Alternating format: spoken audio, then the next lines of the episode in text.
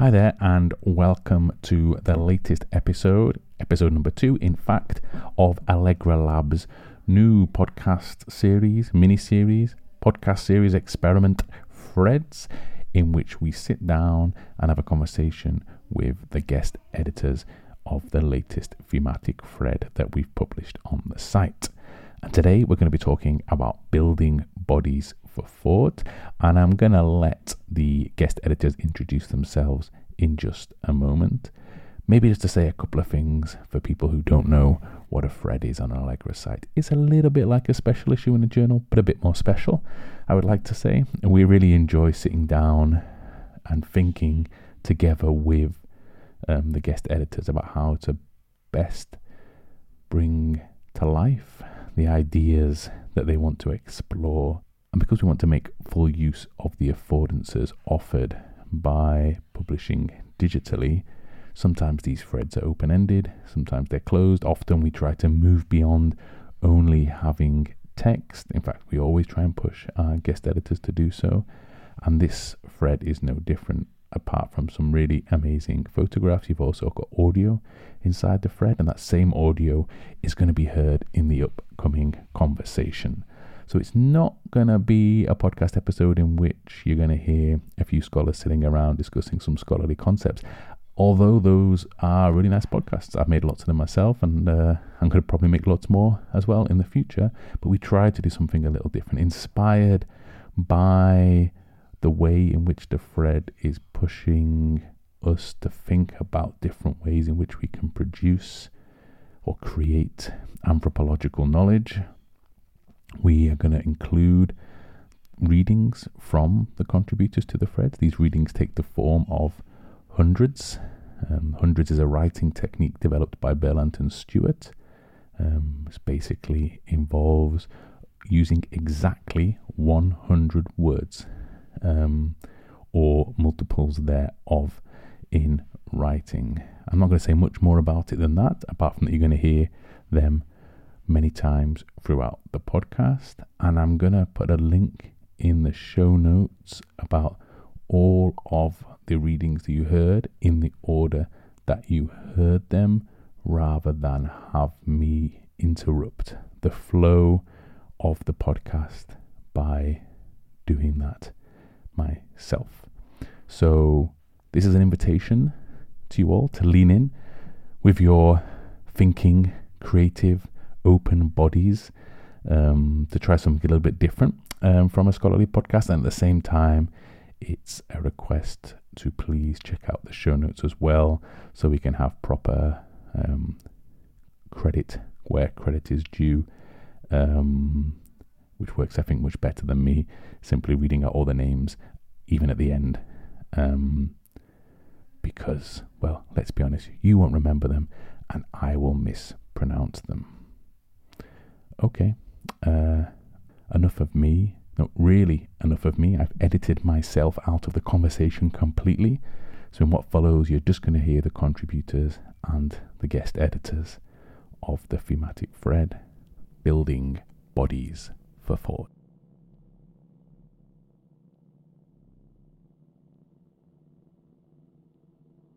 Soft orange warmth and comfortable coolness. I'm at the mercy of the sun and shady entities. I'm grounded, but I can rustle, absorb, grow, and breathe. I'm never alone. Around, in, and on me are the sun, ants, larvae, and birds. The bird aids me by spreading my seeds, but it also has its own agenda. Its nest rests on a branch close to my trunk, and that's okay. It's nice, even though it doesn't serve my purpose in itself. But still, it has everything to do with me. I'm never without the forest. I do not control my connections.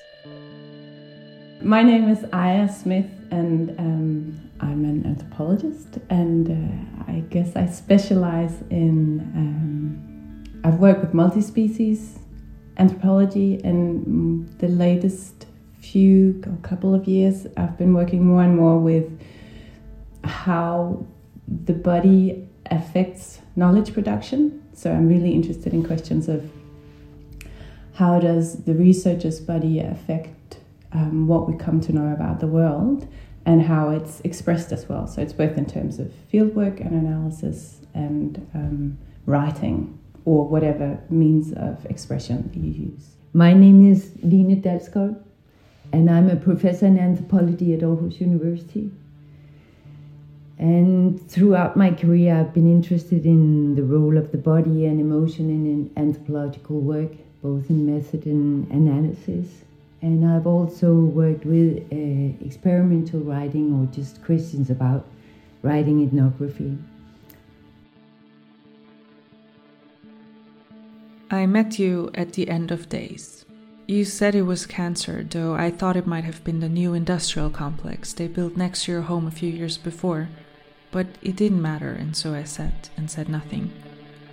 You told me that you weren't scared, and I said that I was glad about that. You were climbing a leaf, and I saw you crawling, your big bug eyes so scared, so when I reached out to crush you, I tried to be quick.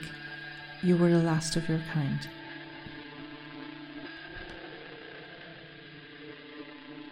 We both went to a workshop in Oslo a long time yeah. ago.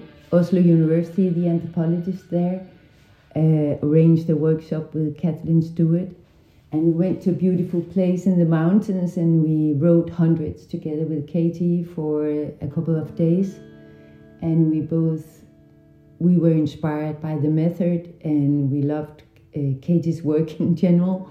And we wanted to um, explore what that format could do also in relation to the subjects we were interested in, like the body, uh, multi-species, um, understanding uh, more broadly. And then we got funding for a small uh, project where we could uh, work together, Aja and I, um, a project we called Embodying Academia, bloody ocean, bloody veins, streams leading to extremities, stretching out far and returning to center, renewed, reformed by each breath inside, each breath outside. We dance, we touch, we move into waves, we sing with voices not stoned by fear not alone within our skins. We really want this, and the castles of the words tremble for seconds, even minutes at a time. Beings, branches, grasses, winds, and fires, we shed one skin after the other. Oceans of blood, rivers of bones, we stretch our arms stretch them further.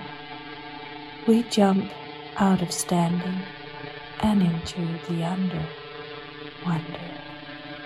We called it embodying academia because we wanted to look for more bodily uh, ways of working together, uh, also methods to use body bodily uh, experiences, emotional experiences in our work. My body is alive. I live with my body. I live in my body. I live as my body. I am my body. I meet the world and others with my body, and together we dance.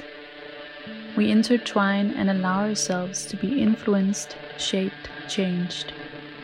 We're not delimited physical objects, but malleable in the encounter with others, with something else a cold tile floor, a word. Sometimes I forget, but I will remember that just that feeling is also a part of my lived and living body, a part of the body with which I am and do.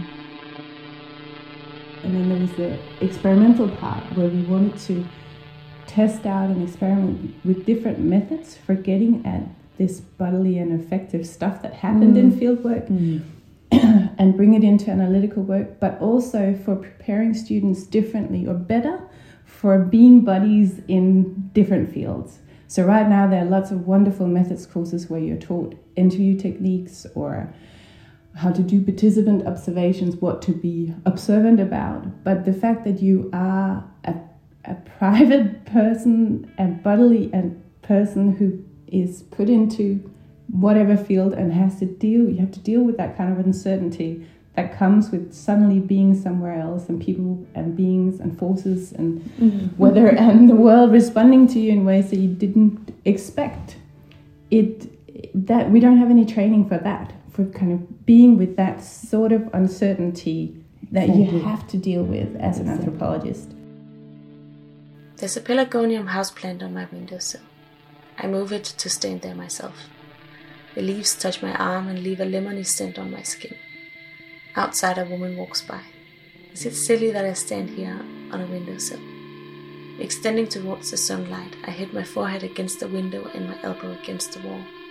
I feel my biology holding me back. It is not comfortable to stand on a windowsill.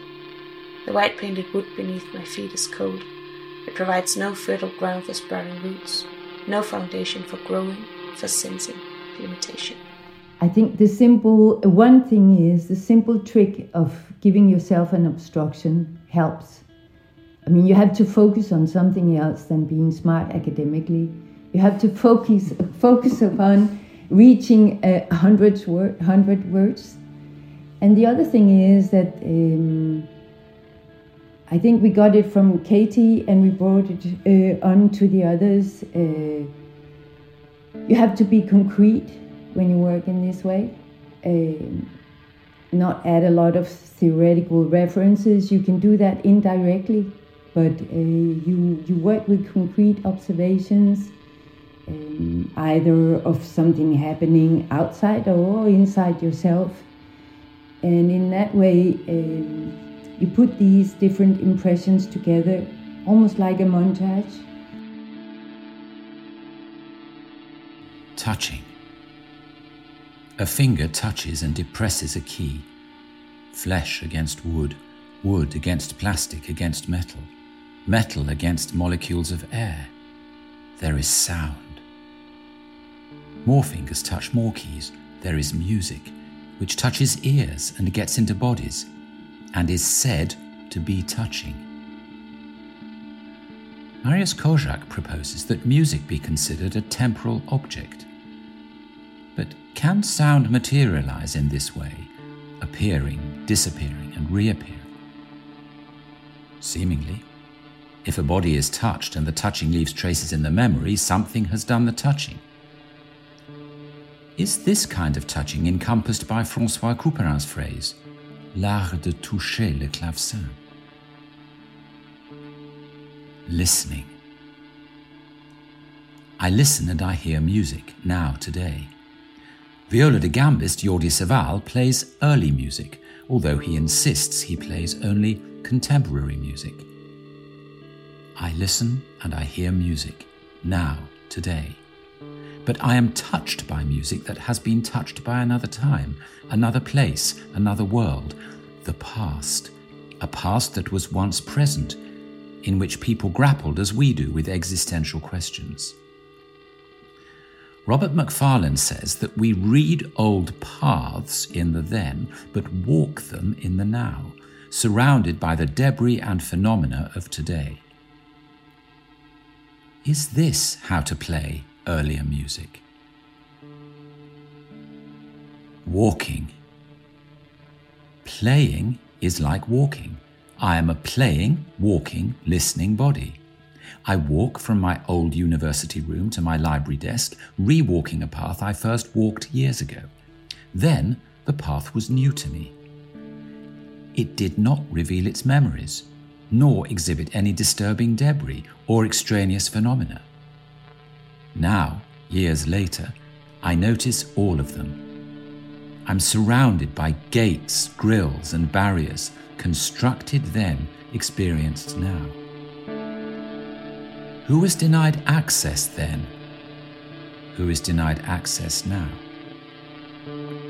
If playing earlier music is like walking an old path, shouldn't I change how I play, how I touch?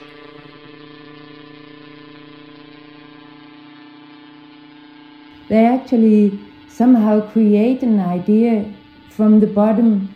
And we know we should work bottom up as anthropologists. There's nothing more than boring than grounded theory, where you start from your mind to sort things out in boxes working bottom up this way is much more really drawing from your roots, from your all that stuff which is in there, the memory of smells, uh, the way a sudden sound suddenly evokes a memory of the whole city or something like that. And then uh, you put this stuff together.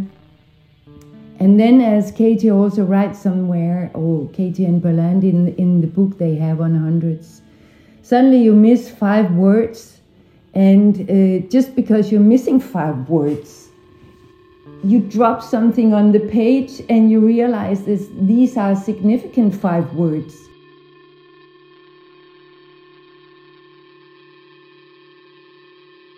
Part of the reason why the way that we've used hundreds has really brought the body into the writing is that we have worked before we use yeah, the hundreds as a method. So, so they're one of several methods.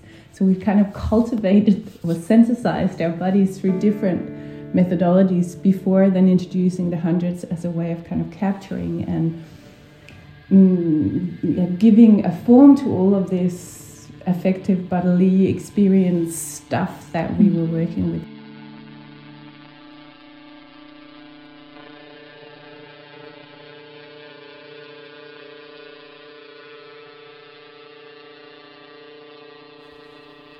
Concepts are substances, material, fleshy, and sweaty.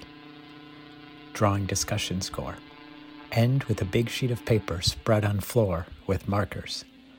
Everyone draws, writes, together for seven minutes. Then we talk about what we drew. Each change of pace, each pause, each medium undoes our patterns and our understandings, which are too pat. Repeating is iterating, timing, pace, slowness matters. Just as the way we think about anatomy changes how we move, how we move shapes how we think and discuss. And otherwise, academia and world should be experimented with. Drawing, then talking, changes how we share and who shares. When you begin to tune into um, the bodily and affective aspects of your thinking, of your ana- analysis, of your academic work, it you realize how affected you are, how you affected your thinking is, how it's affected you are in, in so many ways that you also realize how unaware you are of how affected you are by yeah. other forces than yourselves. Exactly. So, by that, of course, it's all the conversations you have with your colleagues, it's the text you read, it's the calls you get from panels or conferences, it's uh, an academic concept that keeps on continuing to haunt you or um, in some way resonate within you. But it's also how the sun rays touches your body and it suddenly makes you melt into a different position that allows you to think something differently, or it's the, the person that you saw riding their bike up the hill and the way that they were breathing, or the, the weird glance that you got from your child when you left them at the kindy. All of those different ways in which the the the body the world impresses on your body that affects you in ways that you cannot entirely grasp. And that destabilizes your own thinking. So who's doing the thinking is really a question of where does how how is how are you affected by everything else than what you think is you? How is does your body not end at the skin? And your thinking does not end at your brain. Like you're you're connected in all of these ways because you're an affective being that takes in all of this different stuff in ways that you can never really account for the stitch markers cling together as chains and clusters. Never rose, never structured or systematized, they tangle, entangle, and untangle as tiny rhizomatic networks stretching across generations and national borders, as transactions of time, as transcending rights, violated by transgressive acts, hidden but still tensely present in the bodily reservoir, as a capacity to feel, to hold back, push forward, hold tight around the line of flight is taxing. She who was lost is marked. In the bodies of the families, in the softness of the forest floor, in the statistics, and the seasons covers the traces that once were.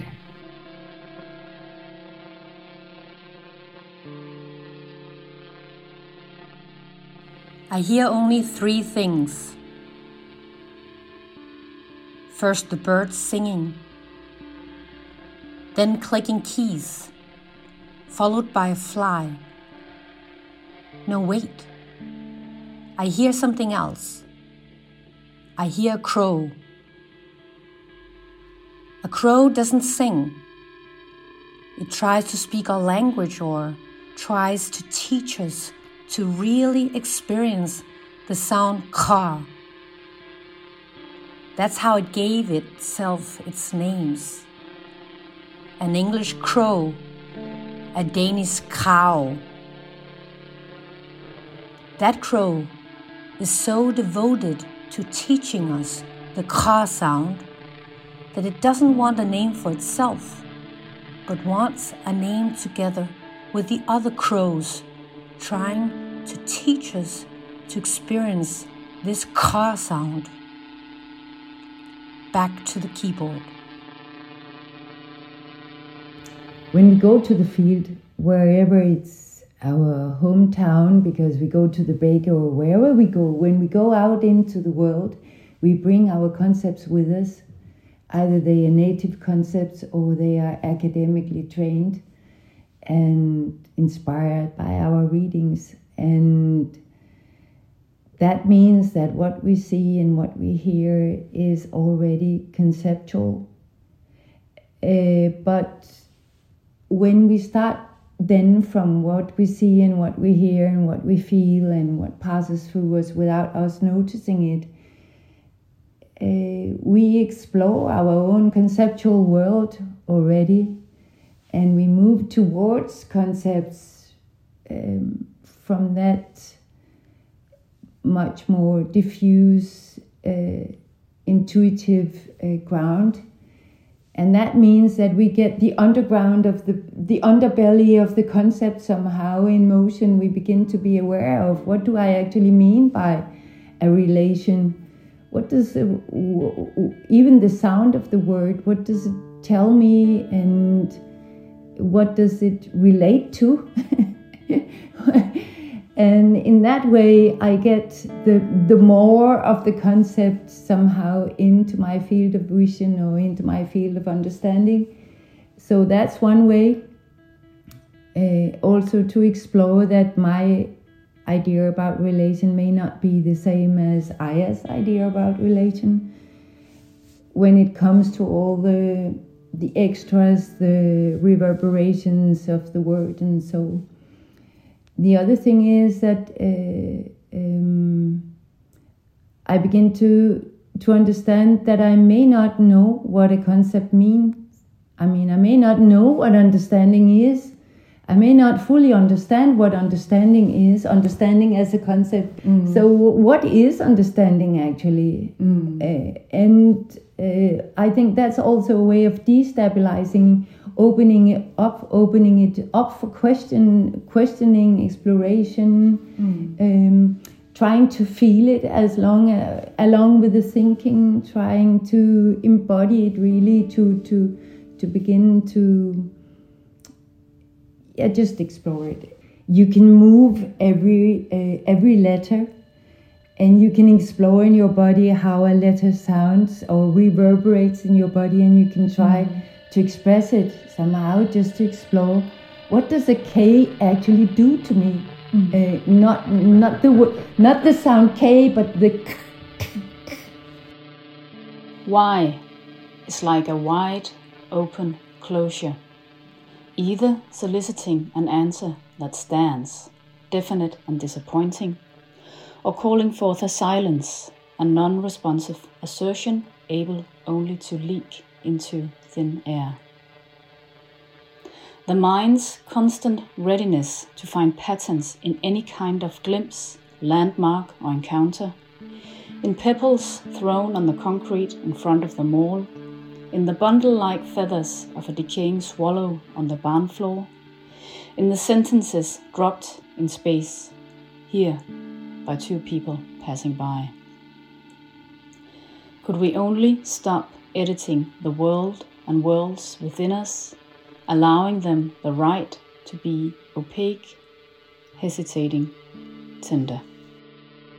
Sound is also rhythm because between every sound there's a space and they create rhythms, and rhythm uh, works directly on our breathings, and breathing means aff- affect and emotion, and in that way, sounds are like songs. Uh, they they sing they sing our bodies in a particular way, and you can feel that when you read a text. There's a rhythm in it, and it works upon you directly. So you may also, when you sit there and fiddle with your words in in your hundreds, realize that uh, when you swap them around, a different kind of uh, song is created, uh, and that's where we get close to the poetical language, where feeling is also built into the text, uh, just by way of rhythm, actually. Knitting heartbeats, crafting theory. You know, when you run so fast that your heart is thumping in your chest, and others only see your chest rise and fall. When you run so fast that you hear with your entire body, your pulse so loud it challenges your blood vessels and becomes a rush in your ears.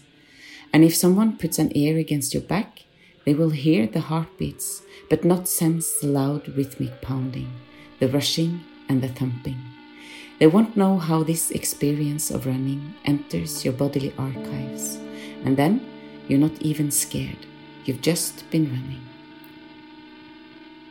During the kindergarten's annual theme week about the body, we realized that the boys used a range of words to describe their tissen, while the girls simply said tissen. With loud voices, words, laughter, humorous glances, and smiles exposing their teeth, the boys' bodies extended into the room. The girls' bodies folded back, as if into a secret unknown. They looked at the boys, at one another, their smiles inside their mouths. Afterwards, we asked them, if girls' tissen were to have a name of its own, what would that be? The flower, one suggested. The heart, another one said. And in a way, the thread is a beautiful example of that because it's a mixture of voices uh, weaving together. And I and I have been extremely inspired by all the contributions and the efforts that people and engagements that people have put into our shared work. So Yeah. it's really a common thinking. Yeah. It's a gift to be allowed to work like that. It's such a gift.